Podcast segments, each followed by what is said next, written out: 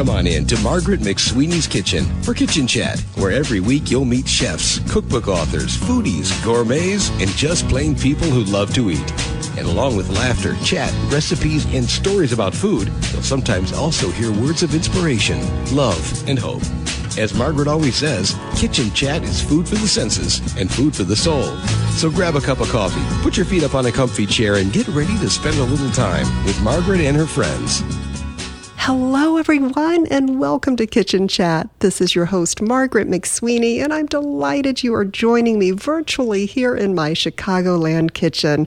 We have a very, very special guest today, the author of Mexico, the cookbook, and we are going to go on an incredible culinary journey across the regions of Mexico, sampling the flavors and the traditions and the beautiful culture in that country, our neighbor. So so, anyway, welcome to Kitchen Chat, Margarita Carrillo Arronte. welcome to Kitchen Great. Chat. Great. Congratulations. Thank you. And that's a beautiful, beautiful name. Oh, I'm so excited about this Kitchen Chat, Margarita. I, I've been reading this beautifully, beautifully done and very large book featuring 650 recipes from Mexico. It's like the uh, Mexican joy of cooking, and you are like the Julia Child of Mexico. So this is Oh, such an I wish. honor. I wish. such an honor to have you on the show. And I, I can't wait for the listeners to, to really get a flavor of, of the different types of indigenous uh, food that have resulted in this incredible cuisine and how it combines different different you know cultures and and just how it has become a taste of home throughout many regions. And and listeners this was what was such a surprise to me that you know in 2012 Mexican food sales uh, you know and exports were eight billion dollars. That's including salsa, tortilla tri- chips, and tequila. That's an incredible statistic. And 11 billion sales are anticipated by 2018. So, you know, this is quite a huge trend that is continuing as in everyday kitchens, we somehow incorporate a bit of the Mexican flavor, whether it's salsa or guacamole or, or some of the other wonderful things that, that come from Mexico. So thank you for giving us a finer appreciation of the food uh, throughout Mexico, Mar- Margarita. This is so much fun. No, thank you. It was really a challenge to make this book. I, I thought I was going to, I was never going to finish. it's so big, but you know, the, the first time I sent the material to the Phaidon people, it was 1500. Oh my goodness, 1,500 pages. 1600 recipes. And I told Emma Robertson, I told her, Uh, because she was surprised and she said, you, Do you want me to publish this? And I said, Well, no, it's for you to choose. And I had already selected. It was already, you know, going through the strainer to select because Mexican food is so vast. yeah. And according to the regions in Mexico, you have completely different cuisines. Yes, and this is what is so fascinating because I, I'm just so excited you're expanding our palates with some of the different regions and and some of the foods that kind of popped popped off the be- the beautiful pages of your book. I have never sampled um, Nopales, the cactus paddles.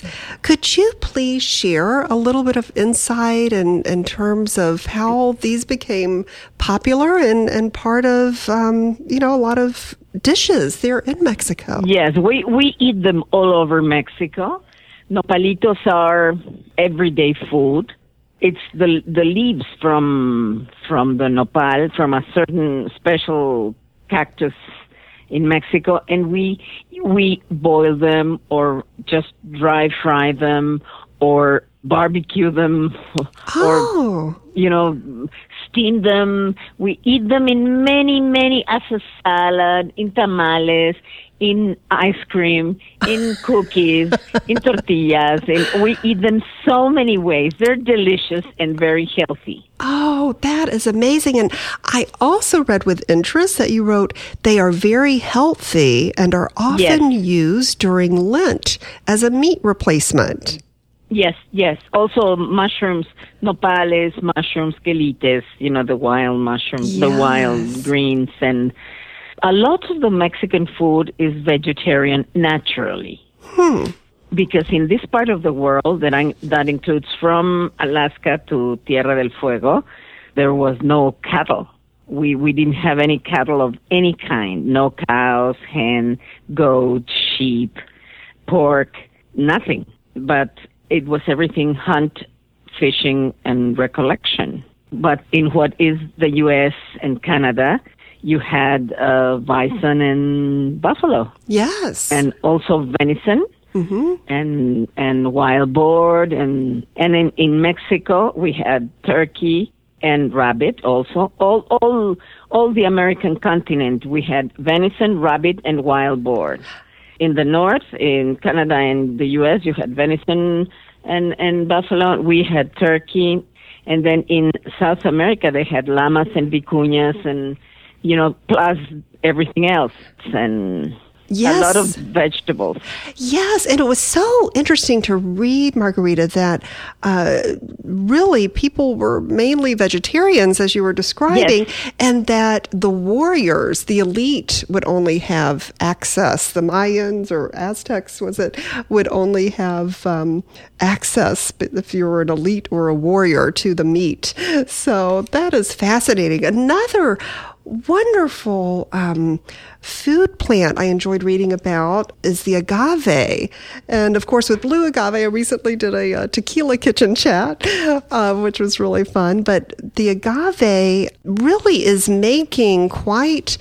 I guess an appearance in everyday cuisine here with the agave syrup. Yes. You- yes, used as a uh, substitute for sugar and, and everything. So it's Yeah, the the agave syrup. Yes, and it, and uh, diabetics can eat agave syrup.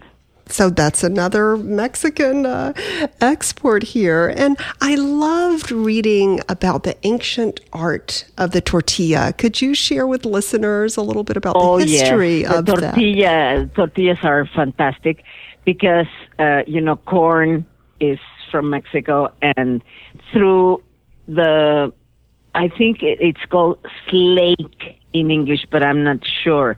But it's nixtamalización. We we boil the the corn, the dry corn, with um, with a little bit of uh, limestone and then let it soak overnight. And then the next day you wash it, rinse it very well, grind it, and then you have masa.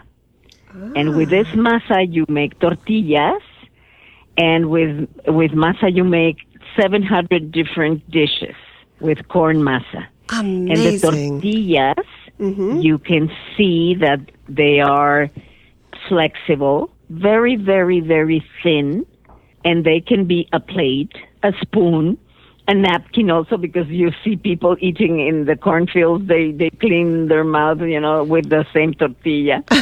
and the, it's so natural. It, it has nothing that makes you, that hurts you hmm. and it's very nourishing. And through nixtamalización, the calcio stays there. It increases 20 times the amount of calcium that corn has. It keeps the niacina and it turns into a very nourishing cereal. And then the, the tortilla is fantastic. Yes, especially with some Chihuahua cheese and the Oh yes, wonderful no, but if you just if you just put it on the stove slowly, it turns toasted, and instead of having a slice of white bread, which is all processed, yes. you have this tortilla which is natural. It's corn, and then you have the nourishing, and you don't put on weight.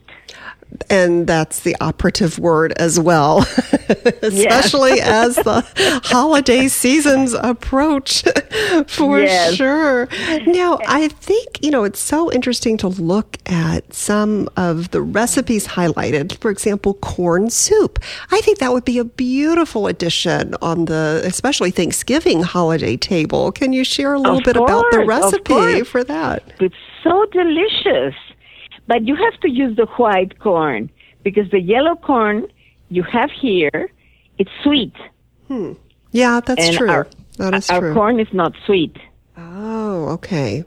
And you have to add uh, some uh, chile poblano uh, stripes like julienne. It gives it a very special flavor.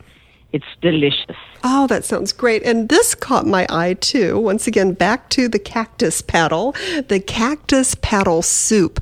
Now, how in the world, Margarita, do you, I don't know this, this is the word, unprickle uh, prickly cactus without, you know, ending up in the emergency room because you have little uh, thorns all over? How do you Oh no! make You it not what sticky? what you do is well, you buy them already unthorned. Oh, okay. But- okay. in Mexico, and you you can buy them here. I saw them last night in the supermarket. ah, great. I saw them last night here. I'm in San Antonio, and and they sell them already already cleaned and chopped. Oh, So you that just makes have it to cook easy. them. Okay, then I think I can try that. I can't wait to, to yes, taste no, but uh, very carefully grab from from one side and with a knife with the other hand, peel off the the thorns. Ah, okay. Okay. It's very very simple. okay, that's that's good to hear and and uh, Yes, please- and then you cook and you make your broth with chile and onion and garlic and epazote, something that gives it a special flavor. You know, our Mexican cuisine is very much uh, perfumed. It's always, it smells delicious, always. It has a, a herb that makes it special. and what are some of these herbs that are used? Uh, epazote, And what cilantro, Mhm. hoja santa. Depends on, on the region, but uh, hoja de aguacate, avo- wild avocado leaf, or but mainly cilantro and epazote are the most common. Yes. Okay. So I want to pronounce it right. Epazote. That's E P A Z O T E. Is that the one? Yes, Yes. And it says you write that it's one of Mexico's most important herbs. What exactly Yes. is it? E- yeah, it's it's a herb that uh, if you smell it like that, it smells delicious. But when you cook it, mmm, it's much better. Oh, that I'm going to have to look for epazote. Um, yes, yes, and, and and put it in a in a vegetable soup or with mushrooms is a wonderful marriage. Great. That sounds like a wedding ceremony I'd like to attend. yes, and black beans with epazote are great. Oh, yes, yes, because there's a lot of black beans, of course. And and what is the origination of that part of the cuisine in Mexico with the black beans and rice? Uh, well, uh, rice is not ours. Rice was brought to us by the Spaniards. Oh, Beans is is yeah, beans are Mexican. This comes from the cornfields. The we call them milpa, which is a system. It's a it's a very complex system because you know our uh, field workers plant the corn and it grows upward. Mm-hmm. Then next to the corn they plant the beans, and the bean is a is a plant that goes grows around upwards. okay. So it, it holds itself from the corn. Then they plant the pumpkin, which grows horizontally, ah, yes, that makes sense. and it takes the space between one corn plant and the other. Okay, so really just uh, very efficient use of planting and strategic. Of course, and, and one plant leaves the the elements in the soil that the other plant needs, and it it, it equilibrates the content of nu- nutrients in the soil. I love that. Nature at its best, kind of a co-op. yes, and in, in the in the beginning of each line of of corn, they plant chile. Ah. So it ah. helps the bugs and and then they let the hen and the chicken free. So these animals eat the little grasshoppers or animals that uh, can damage the corn and they eat them and then they poo poo there and so they, there's uh, food for the soil too. Yes. Oh, the whole uh, that is so neat. The cycle of nature to see yes, that. The, the whole cycle of nature is in this. is very very intelligent, and this is uh, something that uh, Mexico also gave to the world. Yes, yes, and that's a great gift. Another yeah, interest- plus cacao and vanilla. And oh, yes, vanilla. Oh my goodness! Can you please share with the listeners about Mexican vanilla? I've always heard about the exquisite taste of Mexican vanilla. What makes this so special? If you could share a bit about that. Yes, you know, vanilla is from Mexico. It's not oh. from Madagascar. I did not Van- realize that. Yes, yes. French took it from uh, from uh, from Mexico, from Veracruz and uh, border with Puebla and Oaxaca. They they took it from Mexico to Europe and to Madagascar, but it's from Mexico. Wow. And it's the original, it's the wild vanilla that still grow in Mexico. Well, it's not wild. You, you, you have to work in order to get the bean, you know, the, the long bean. Yes. And then yes. it takes a very careful process that uh, you have to take care of it and then dry it, sun dry it, and turn it and be in be, be very careful that it doesn't rain on the vanilla and it takes a lot, a lot of effort to grow vanilla. I because never it's a lot. That. There is a lot of hand work. Hmm. And this was is from, as you said, the Veracruz area. Now, yes, Veracruz. Yes, is from that Papantla, north? From Papantla, Veracruz. Mm-hmm. Uh, it went all over the world. Wow! And Veracruz on a map, where would which part of which region in Mexico would it's that be? It's in the in the Gulf of Mexico. Okay, okay, so that is where vanilla is grown. So if you can kind of take us across Mexico and maybe highlight some of the cuisines or, or food items, such as vanilla, that the regions are known for. So we started in Veracruz, and, and what are some other regions and, and foods oh, we from? have mm-hmm. so many wonderful things. You have to go to Tabasco to find cacao. Ah. And the, the cacao trees, and they're great. They're oh. great and there, there's so many things.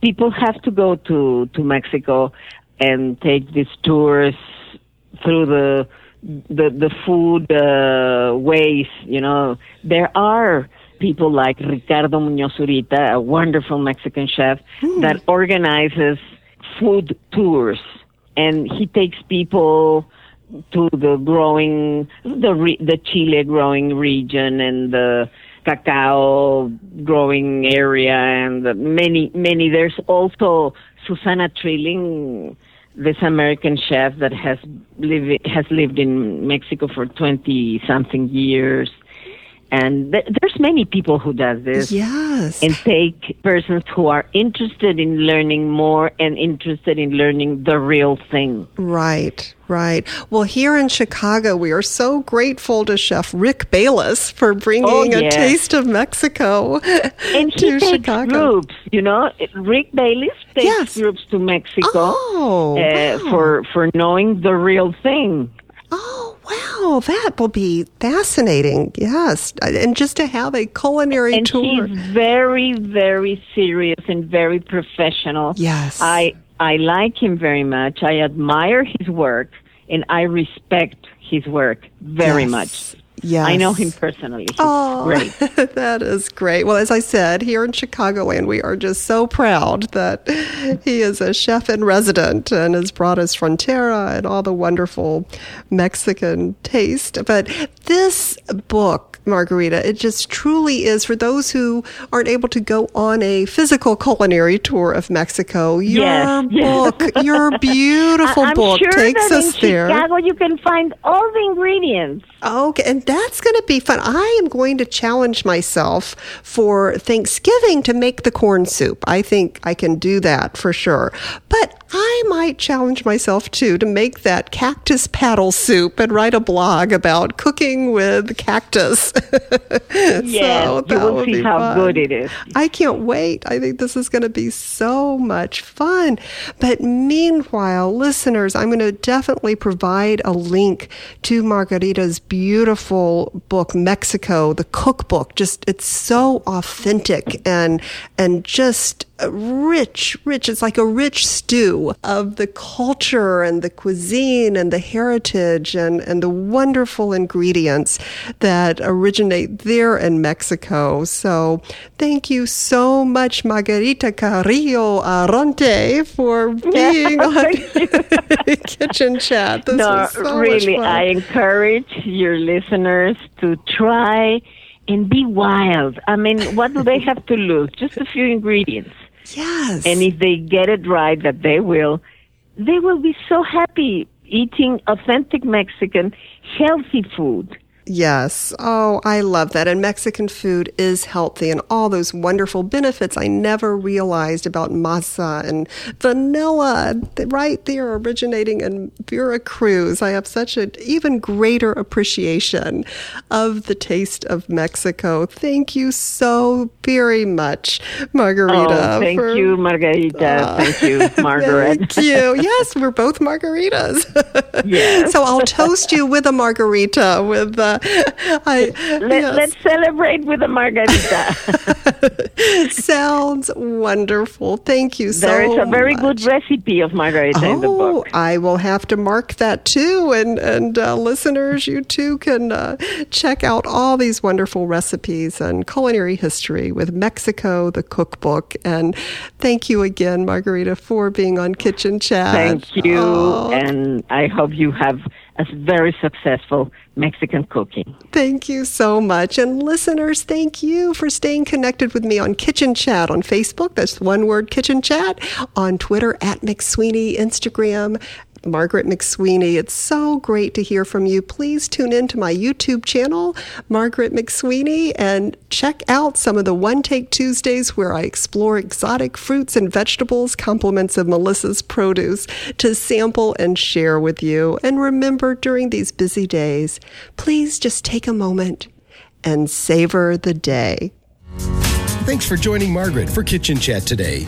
Margaret would be so excited for you to drop by and visit with her at kitchenchat.info, where you'll enjoy podcasts, blogs, recipes, tips from chefs, and even great giveaways.